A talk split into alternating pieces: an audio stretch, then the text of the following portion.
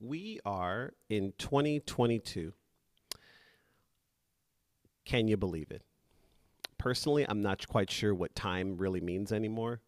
Um, I, some days feel like months, and some weeks feel like an hour. So, but we are in 2022. And in our country, 2022 is an election year. I'm sure that that is lost on basically no one.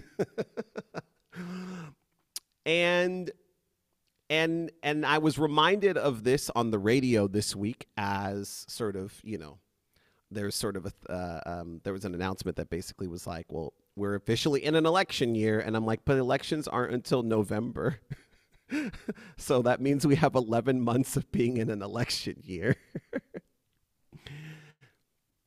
And one of the things actually that happened this week, speaking of election years, is that in my email, I got an announcement of someone running for mayor. And it was a weird thing. It was like, it was, I was like, oh, like, th- I'm getting this, like, very, like, a seemingly important declaration over email I'm sure this person would have rather have done this in person in some way, but it's COVID. What can you say? But I got this announcement that this person mayor is a person who's been in elected office before. They're running in for mayor in San Leandro. They've been in elected office before, and so they were uh, sort of talking about their vision and kind of what they would want to do if they were mayor and all their previous accomplishments, which were many. And and it reminded me of this morning's passage a bit. Because in some way, if I think Jesus wanted to sort of run for public office, if you will, I think that Luke 4 is probably kind of his stump speech. I think that Luke 4 essentially is Jesus's policy platform. And it made me wonder like, what is this about? How do we get to this moment? Um, I will spoil, I won't spoil much for you, although you could spoil it for yourself. Um, Linda read the first half of Luke 4. There is a second half of Luke 4, friends. And I just want to let you know that at the end of Jesus's stump speech, they tried to kill him. So this, I don't know if this was a successful, like, you know, kind of coming out party for Jesus. Um, maybe it was. Um, but it is that to some extent, and I want to dive into it. But the way I want to dive into it is I want to know how we got to this point. I want to know kind of, and I want to explore a little bit of, of how we get to this point where Jesus makes this declaration. Okay. And in order to do that, we are going to follow along with one of the central themes of the book of Luke. And that is uh, the question who slash what is the Holy Spirit? Who slash what is the Holy Spirit? Because if you read Luke 1 through 4, the Holy Spirit is everywhere. Holy Spirit shows up from the beginning um, and kind of has this continued presence in a way that basically no other book of the Bible does, right? Luke and Acts, uh, which are, you know, written by, you know, scholars think the same person, are sort of uh, have this intense theme of the Holy Spirit. So, what I want to do is kind of track the Holy Spirit um, and then we'll get to Luke 4, and then we're going to talk about this stump speech that Jesus gives. And I will tell you personally that this stump speech uh, excites me, it confuses me, it frustrates me, and it confounds me. So, let us go on a journey. And I'm going to make it quick because we can't.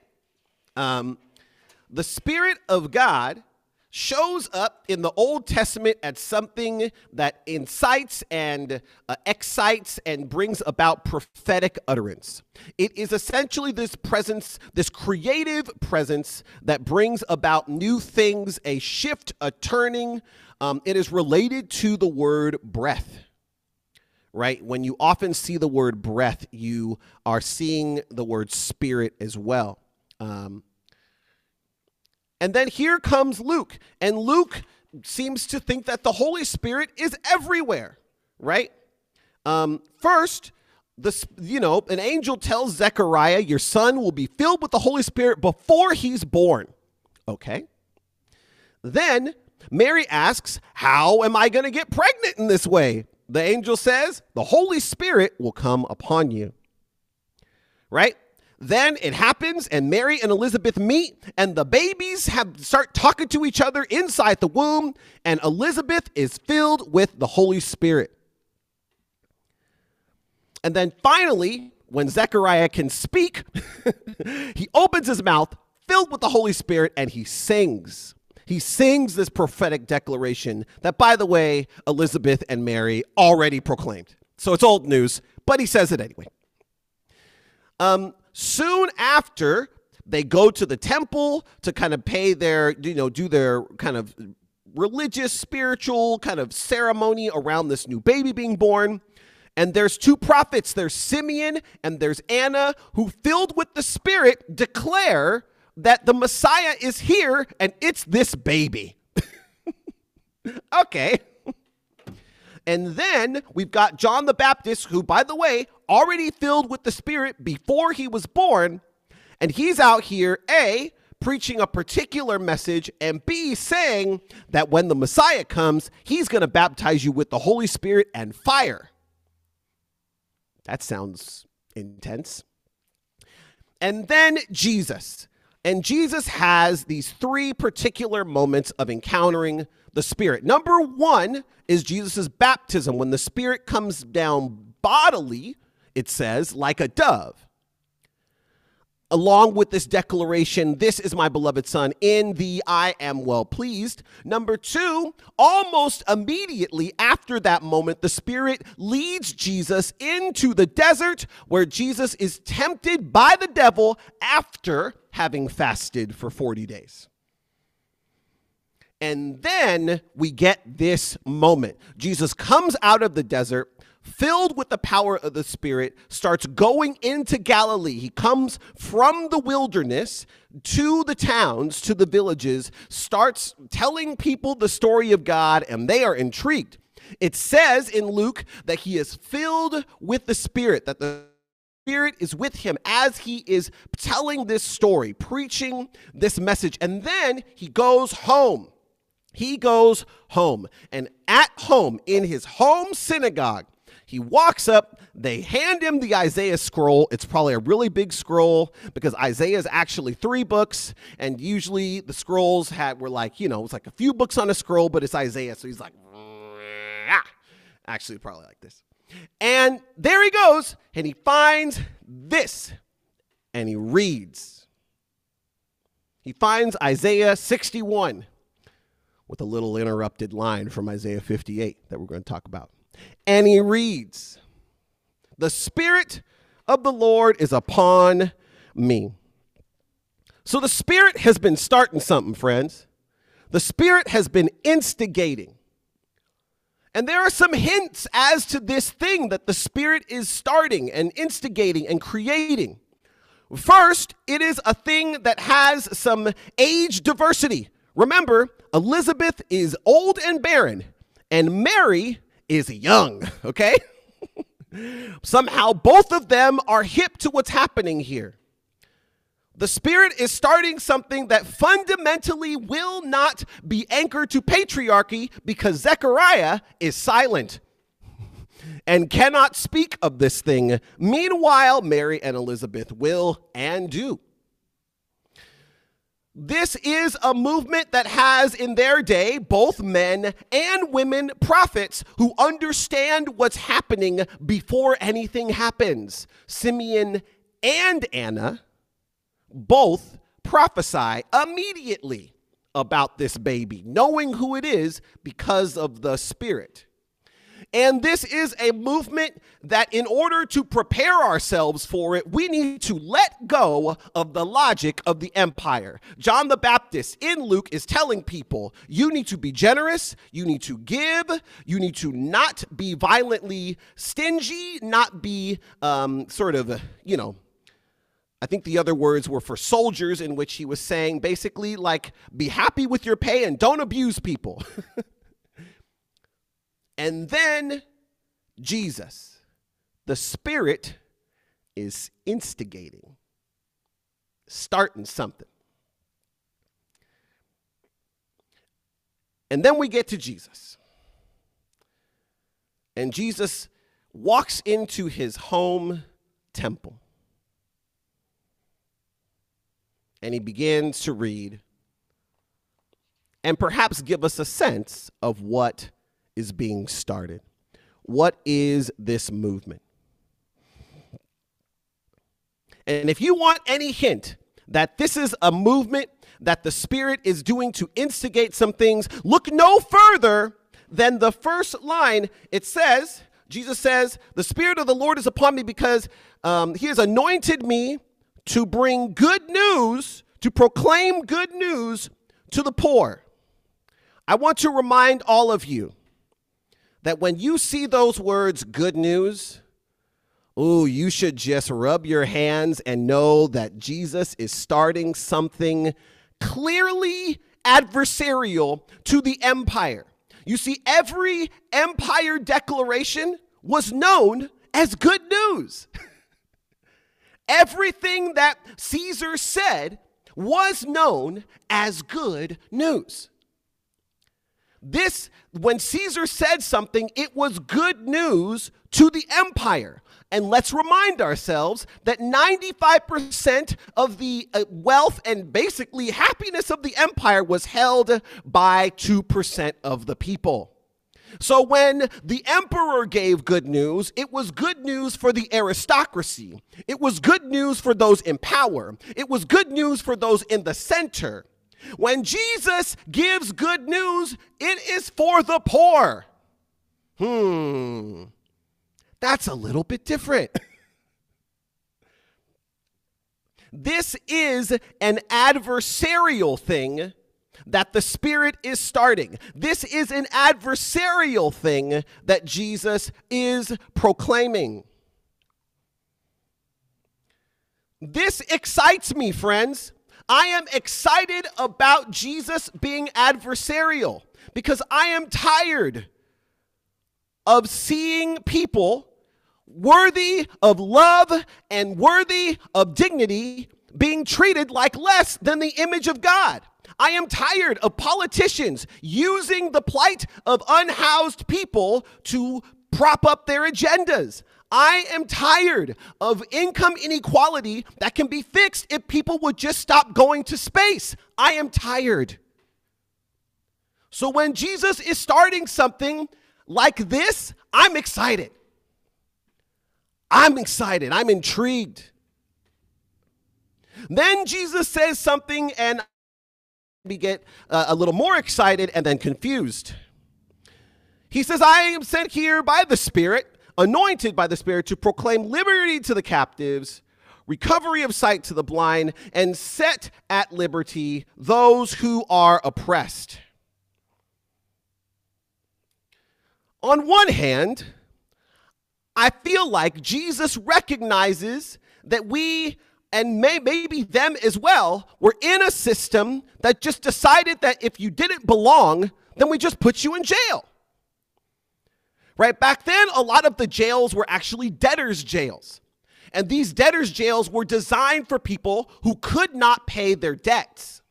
And so, part of what we're seeing here is an indictment on an economic system that's also carceral, on an economic system that also chooses to shut people out and lock them up for not being able to participate. And so, once again, I'm intrigued. Okay, okay, but then he has this line recovery of sight to the blind, and then I get a little bit irked. I get a little bit irked because of the following. about 10 years ago, I discovered that I have been living my whole life with ADD. My whole life. It was, a, uh, it was a slow discovery. It was made over the course of months, and it was made in consultation with three psychologists and a psychiatrist, and a series of very surprising conversations with my mother. And I remember in that moment sort of steeped in a, a, faith tradition that believed that the only way people could be well is to be free of their infirmities, that I needed to pray to be healed of my ADD. And I did that for about a couple weeks. And then I started reading about all the ways that ADD is basically a gift to the world. And then I thought, I'm going to stop praying for my own healing. I'm glad it only lasted a couple weeks because I know that for folks, other folks I've connected to with that have ADD, that they prayed this prayer for decades. Friends, I am a sighted person. I am a person that has the ability to physically see with my eyes. And I read this line and I have the reflection on my own life and the circumstances certainly are different.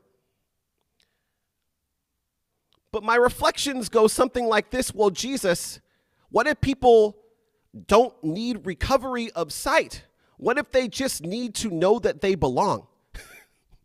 what if society has already been arranged in a way to exclude them?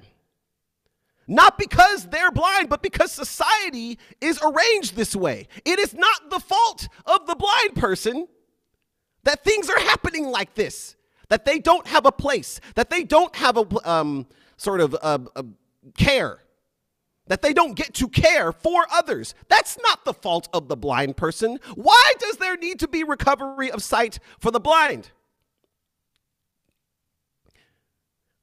And that frustration is balanced by the fact that these folks are living in a primarily agrarian society in which participation in this society requires some sense of able bodiedness. And then I don't know what to do. I don't know what to do. What I do know is that there is something that Jesus sees here about the way society is organized around folks with disability and that it's not okay.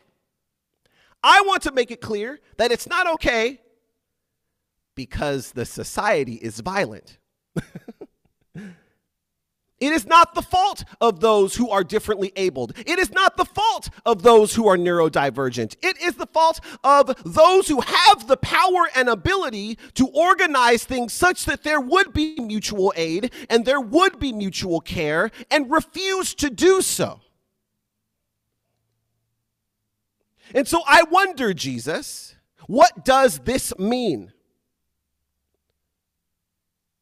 What kind of thing are you building?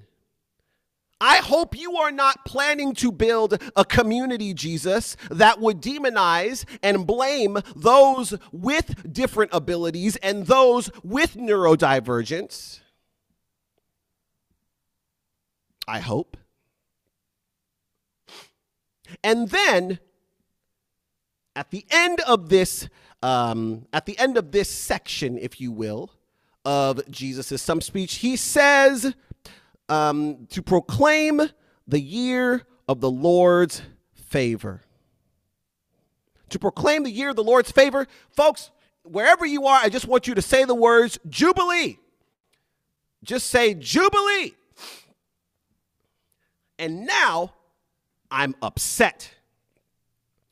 Because essentially, Jesus is saying that not only is he coming to instigate by the Spirit, instigate a movement that operates against the empire that demonizes the poor. Not only is he come to start a movement that sets people free, and we hope, but we don't know, include those of us with different abilities and neurodivergence in a way that is caring and mutual, mutually caring.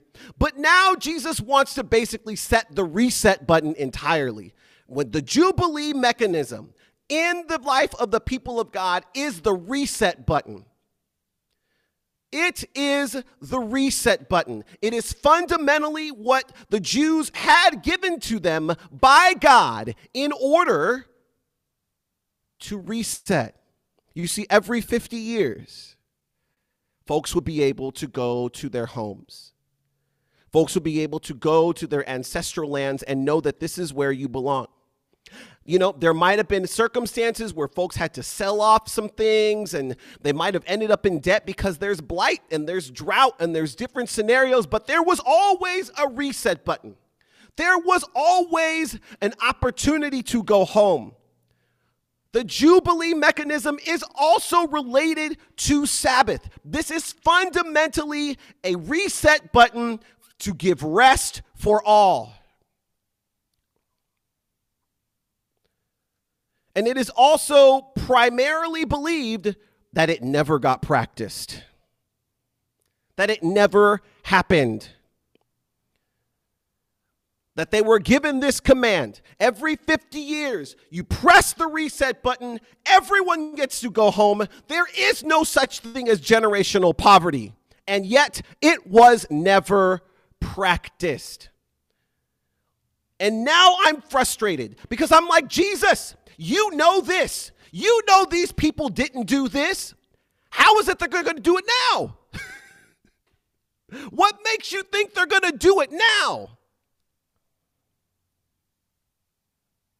I don't understand, Jesus. Because now is not like then. You know, a thousand years ago, you gave this command for these people to have these parcels of land and they were mapped out and it was all good. And what is Jubilee now? Because they they're they're they're subjects, they're not even citizens, they're subjects of the Roman Empire and they don't have anything. What is Jubilee? What is this reset? Where are we supposed to find it?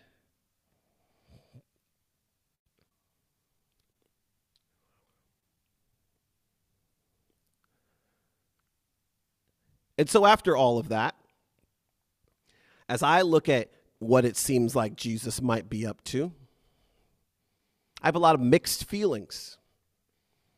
I'm excited. I'm confused. I'm a bit hopeful, and I'm also confounded.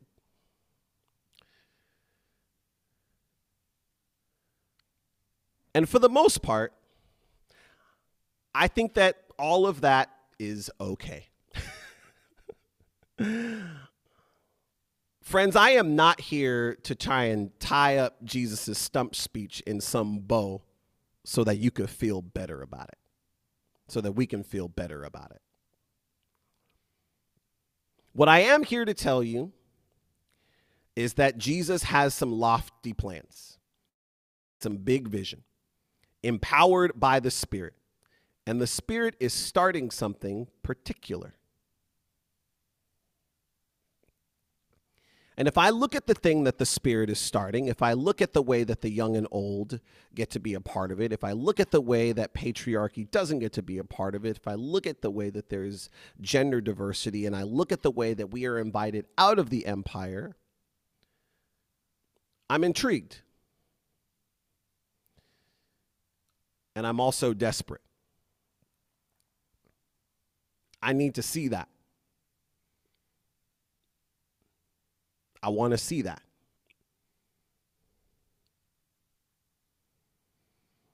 And the last question I asked myself um, as I look at this stump speech is Well, Jesus, can I trust you to do this?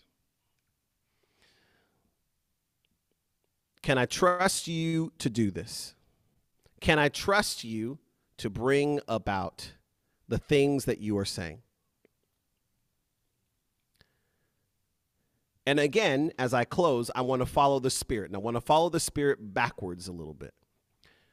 Because I said Jesus had three encounters with the Spirit. This was the third one, at least up until this point. The other two seem interesting to me.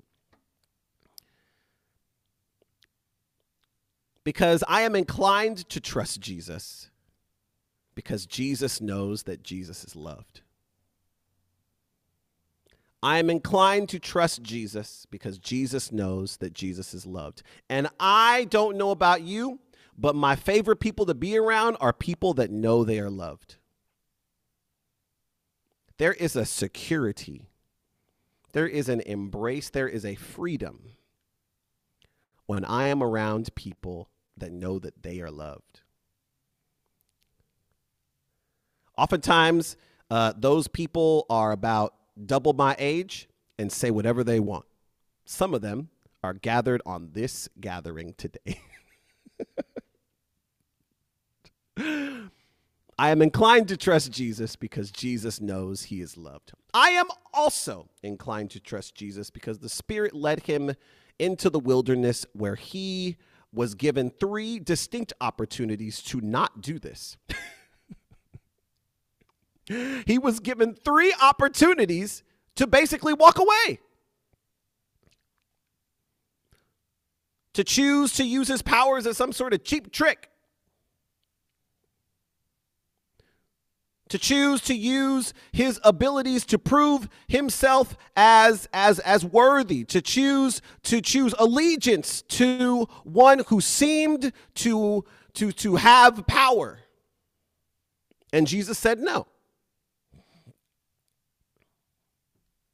I am inclined to trust Jesus because of the way that the Spirit has moved and because of the thing that the Spirit seems to be instigating. And friends, that is what I submit to us this morning. The Spirit is starting something. The Spirit is instigating something, has been doing so for a long time, and I would suggest is still doing that today. It is a thing that is adversarial. It is a thing that is confusing. It is a thing that causes me tension. It is a thing that is confounding because I sometimes don't actually believe that God can do it. And I wonder, as the Spirit is starting that and continuing that work, what that looks like around you and in you. I wonder if you can recognize the ways that the Spirit is doing things like this in your midst. I wonder if we can recognize uh, even the opportunities that we have had to walk away from God's work and we have said no. I wonder if we have um, had moments where God has reminded us by the Spirit that we are loved.